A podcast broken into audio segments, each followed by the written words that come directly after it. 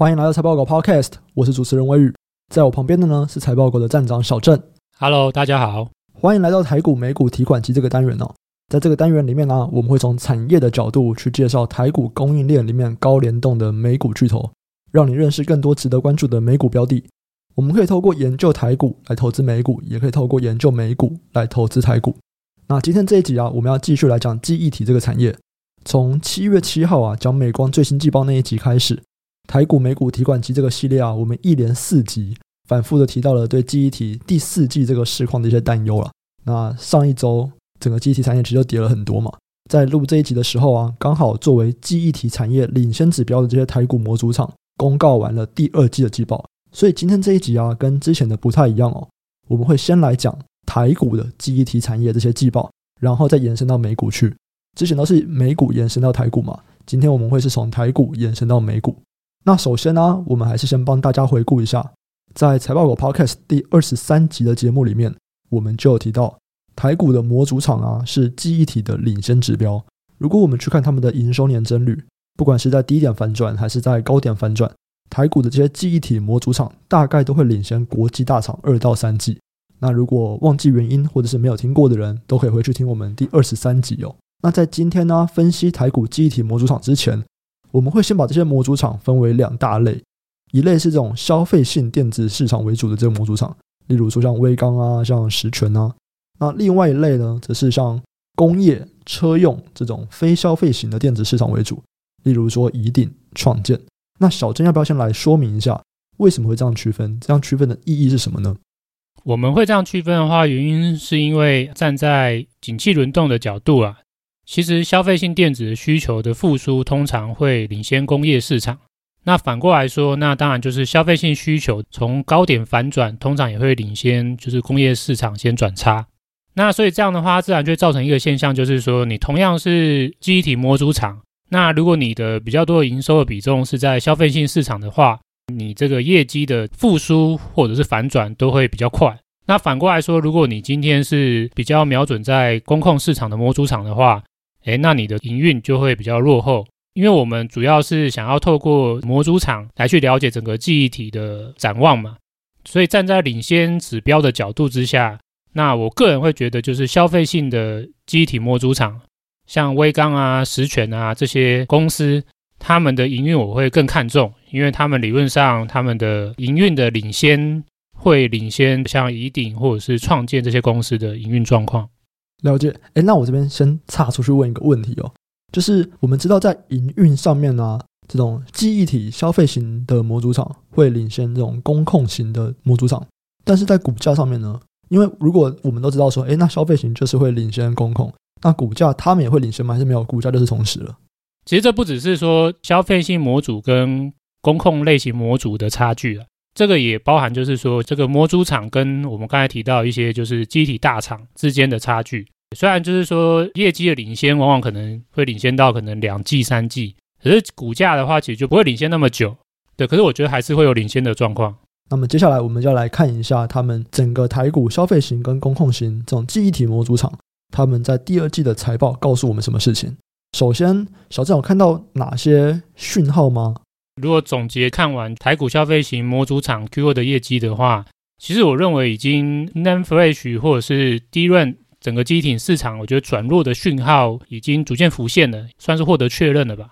第一个警讯的话，我会认为是消费性模组厂的 Q2 的获利成长，其实在这一季表现，我觉得有点不如预期吧。那反而是工控模组这一季的成长表现很好。那我们来看几个数据吧。我们先看公控类型的模组，好，公控类型的话，我这边是拿这个乙鼎跟创建为代表。那宇瞻的话，我就算一半一半啊，它大概五六成是在公控，四五成是在我觉得比较偏向是消费性的。好，那我们先看就是乙鼎，乙鼎的毛利它的季成长就是有六十一点一三趴，那这相较于上季成长是非常高的一个数值。那其次的话是创建，创建的毛利的季成长也有到五十四点四趴，也是一个非常高的水准。那宇瞻它的这个工控的比重大概是五六成。那它的毛利的季成长也有二十二点二趴，所以都是一个就是双位数的一个表现，成长性都非常高。可是如果我们今天看是消费性的模组的话，诶，这个表现就跟刚才上面提到几个公司就差蛮多的。第一个是威刚，威刚这一季的毛利的季成长就只有十一点五五趴，这个相较于它第一季的话，它第一季的季成长是很高的，可是到第二季的话，这个毛利的这个季成长就趋缓了，只剩下十一点五五趴。对，而且这个数字也比我们刚才提到的，就是雨瞻、创建、宜鼎都要低。那第二个的话是十銓，那十銓的话，甚至它的毛利这一季是已经变衰退了，就是负十三点三二趴。所以我们来看的话，就是说。消费性的模组厂商的第二季的表现，其实都不能算是很好。我们刚才前面提到，消费性模组的营运是会领先工控，还有领先呃机体大厂。那所以这个最领先的消费性模组在第二季的表现，诶，已经成长趋缓，甚至衰退了。那这就值得我们关注了。我这边想问一个问题哦，就是你在这边你看的这个获利成长啊，你说消费性的模组会不如工控的模组，那你用的指标是用毛利。你为什么不是用营收或者是用税后净利，而是用毛利啊？我会用毛利的原因是因为毛利代表是这个产品的价格跟成本之间的差距嘛。嗯，营收的话，我觉得通常是反映价格啊。有另外的状况是公司的成本随着就是通膨涨上来之后，景气反转之后，这个成本也很快追上来嘛。成本追上来，然后价格也在往上调高，那到底谁成长的幅度会比较强？嗯。那在这边，我想要关注的就是说，这些模组厂它对于下游的议价能力的状况是如何？它如果今天下游记忆体还是很紧缺，那自然这些模组厂对于就是下游它有很大的议价能力嘛，那它一定就能够把成本不断的就是转嫁给它的客户。可是如果说今天成本追上来了，他想要把这个价格转嫁给下游客户，可是下游客户跟他讲就是说，哎，其实我没有那么缺啊，我不接受你的涨价。那这个时候可能就是遇到一个困境嘛，就是说这些模组厂可能他们的议价能力就受到阻扰了，那他可能就会得必须要反过来可能尝试降价，或者是说价格可能不要涨那么凶，才能够再把产品跟客户达成协议，才能再卖给客户。那所以这样的话，虽然一样是价格在上涨，可是它的这个议价能力有没有办法完全把成本转嫁给客户，就会有所差距了。所以，我个人的话，其实在这边的观察，我会先观察是毛利。好，所以你刚刚就是稍微讲了一下，说为什么你是看毛利而不是看营收嘛？那么，如果我们直接去看毛利率，也会拿到同样的结论吗？对啊，我们也是看有同样的情况。那我们一样先看工控模组嘛，工控模组业者乙鼎这一季毛利率是从二十八点四一趴上涨到三十点七八趴。那创建的话就上升更多，它是从二十四点四趴上升到三十四点七趴。对，那上涨那么多，我觉得应该有一部分是因为它有低价库存。第三个是宇瞻，宇瞻的话，它就是从十七点三趴上涨到十八点二趴。所以我们看到就是说这一季这些工控营收比重比较高的模组厂，它的毛利率还是呈现一个上升的状况。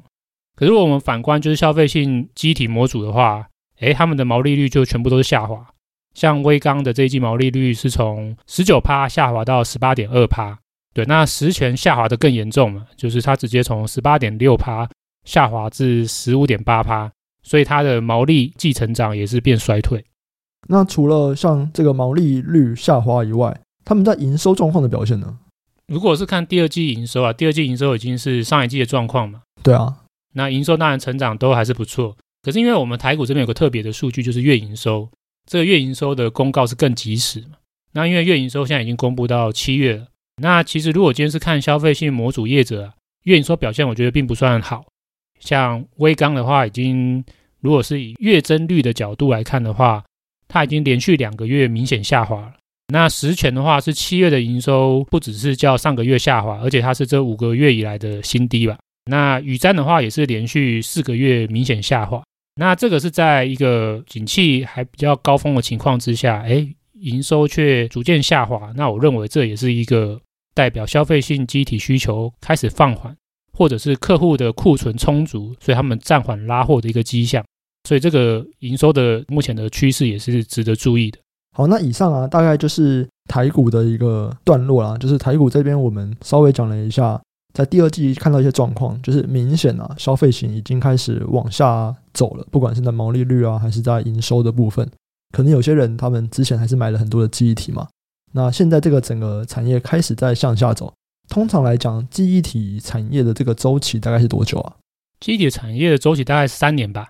你说三年是一个完整的周期吗？就是上涨跟下跌加起来差不多就是三年吧。好，所以对，就给大家一个概念啊，就是现在我们可能已经在消费型正在往下的这个地方了。那整个产业的循环大概是三年左右。所以我们看完台股，接下来我们就来回头看一下我们美股。我们前面几集也都是在讲一些美股的记忆体产业的巨头状况嘛，包含像美光啊、像威腾啊，然后我们有去提到蛮多的半导体设备。那如果我们现在拿到了这个台股领先指标的数据，我们再回头去看我们当时美股的一些判断，有什么地方需要调整，或者是更加确认的吗？其实我们看这些公司的数据啊，或揭露的讯息啊，其实都是逐步确认啊。像当初美光是最早揭露的嘛，美光是在六月底的时候公告嘛。对对，那个时候其实我们看到的数据是很漂亮。那公司自己给的就是展望，也说哇，下半年就是万里无云啊。他觉得就是所有的需求都很强。那只是我们那个时候提出一个疑问嘛，就是说，诶，可是看到高端手机市场的需求，还有就是伺服器拉货。有没有可能在年底这边会遇到一个杂音？我们会有点担心嘛？所以那时候有些人提，就是说，诶，如果是我个人的话，我会稍微担心这一点，对，或者持续观察。那后面的话，就是透过更多其他公司揭露的数据，那来逐步确认说，诶，我的观点到底是对的还是错的嘛？或者有没有需要调整的？所以说，就说如果以目前来看，考虑到就是这些消费性的台股的模组厂是领先指标的这样的一个意义存在的话。那我认为第二季这些公司揭露出来的获利的状况，某些程度上，我认为就是确认了我对于记忆体在下半年逐渐就是减缓的一个风险的一个识别吧。所以我个人会认为说，哎，的确，我觉得第四季或年底应该整个记忆体合约市场会转弱。那当然，模组厂一定是领先嘛。那模组厂不用讲，我觉得模组厂应该就是这一季开始，应该它的营运就开始会往下。好，那么我们就一个一个来回顾吧。就从我们最先讲的这个美光开始，从我们七月七号上线的美光最新财报分析的那一集，到现在我们又多了很多，不管是美股那边的，或者是台股这边的季报。那确认完以后，那我们这边有什么对美光接下来的营运有一些不同的看法或者调整的吗？现在来看的话，我会更担心就是美光它年底转弱的这个风险吧。首先，第一个就是说参考。消费性记忆体模组微刚的 DRAM 的七月营收已经低于三月的水准，这个成长的表现是逊于微刚自己的 n a n Flash 的营收了。那因为美光的主要营收是来自于低润嘛，那所以说微刚的 DRAM 的营收展现状况就会让我们更担心美光年底的这个营运的表现。我们也看到就是说，呃低润的厂商应该相对 n a n Flash 或是 no Flash 会是三者里面可能是。终端客户它的库存天数是最高的，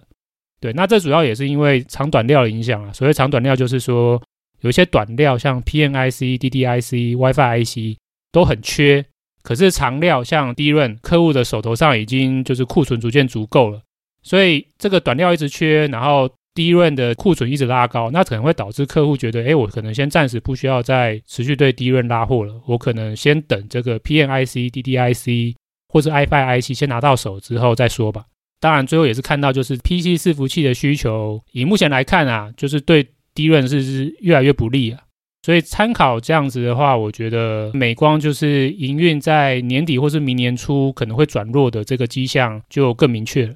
所以我认为投资人应该要警觉美光年底开始成长会钝化的风险。讲完美光，我们来讲另外一个是比较近期的，就是威腾 WDC。那 WDC 这一块呢？威腾的话，主要是因为它有一半的营收是在 NAND Flash。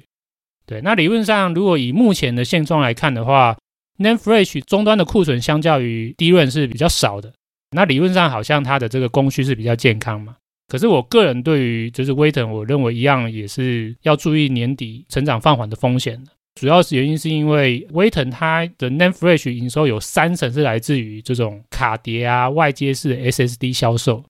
那这块市场的报价其实它是跟随就是比较领先的现货市场，现货市场的价格涨跌一定都是领先合约市场嘛。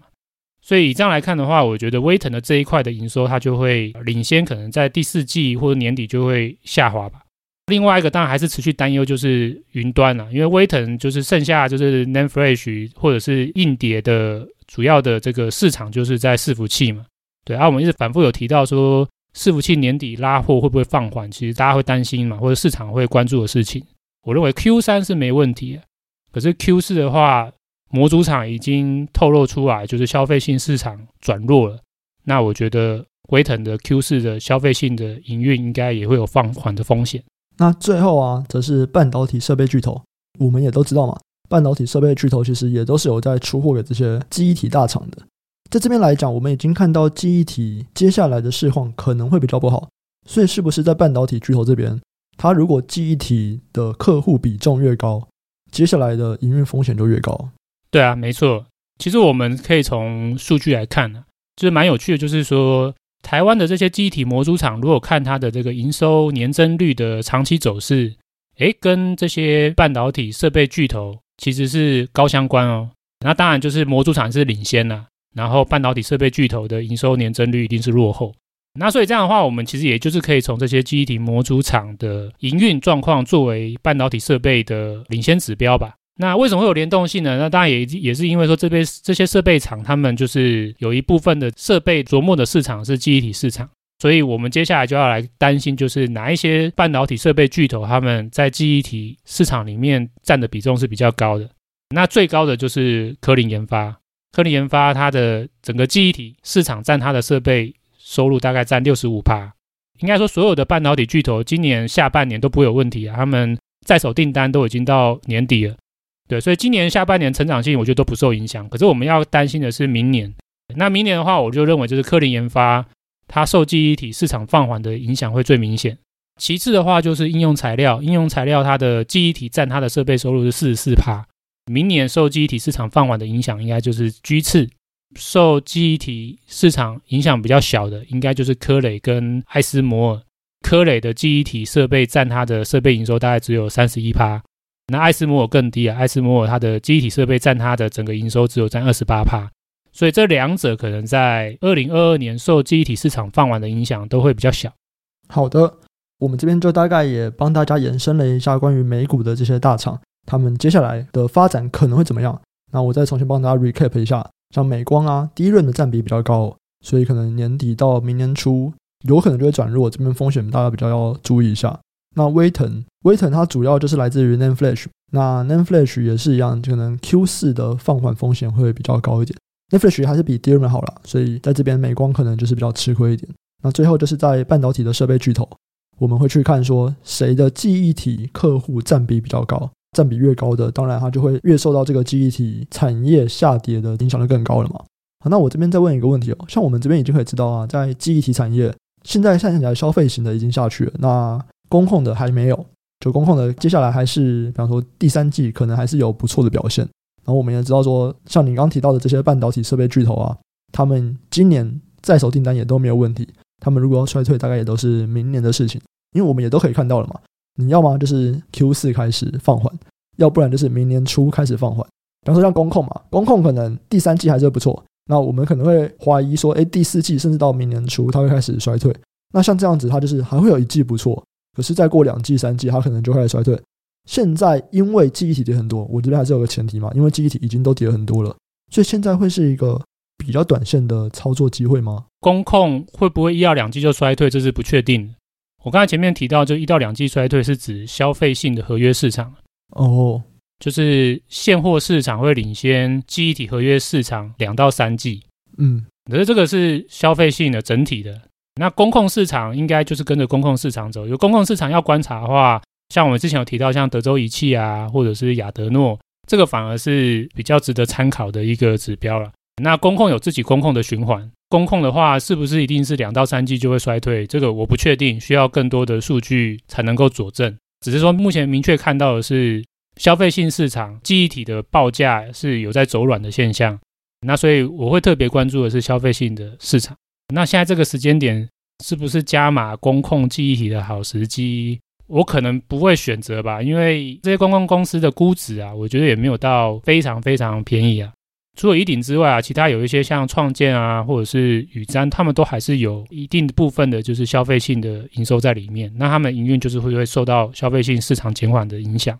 所以我应该不会选择在这个地方去做加码。那像半导体设备呢？那不用讲嘛，半导体设备的估值从来没有下来过嘛。对，你说最近下跌，这个如果你把它拉五年的，就是股价来看，你几乎看不到这个下跌啊。对，它就是一个 在很高远的一个小点而已吧。半导体设备的话，我也应该不会选在这个时候加码。第一个是估值还很高啊，第一个就是说，其实我觉得市场对他们的给予的估值信心还是很足的。对啊，信心还是很强啊。我觉得目前还没有到就是去低阶的程度吧。就是也不一定说它接下来会跌啦，只是以我们的角度来看，它现在可能还不是便宜的。能不能再上涨？我觉得这可能的确会受到这些成长性的影响。就是说，哎，它的成长性没有像今年年初那么好，明年的话会放缓，那这可能会是压抑它的这个涨幅的。那当然就是站在机会成本的考量之下，那大家就可以去思考说，哎，我如果还有资金想要投入这些标的的话，半导体设备明年会是值得我布局的一个族群吗？我们前面提到这个记忆体明年会走缓的一个问题，就值得去思考了。好的，以上啊就是我们这节的内容。我们先来聊了一下台股记忆体模组厂在消费型以及公控型第二季季报里面告诉我们的一些资讯哦。然后再来，我们也去延伸到了像美股，不管是美光啊、威腾电子、WDC，或者是一些半导体设备，他们接下来会因为这个消费型记忆体的衰退，会有怎么样的发展？那如果喜欢的听众朋友，记得按下订阅，并且分享给你的亲朋好友。如果有任何的问题或回馈啊，都欢迎在留言区告诉我们，我们会不定期在 Podcast 中回答留言区的问题。如果想要去找平台讨论投资问题的，可以上 Facebook 搜寻财报狗智囊团，这是财报狗在 Facebook 的社团了。我们也会在不定期的在社团中去分享我们的看法，去延伸我们 Podcast 里面没有讲到的一些重点。那我们这集就先到这边，下期再见，拜拜，拜拜。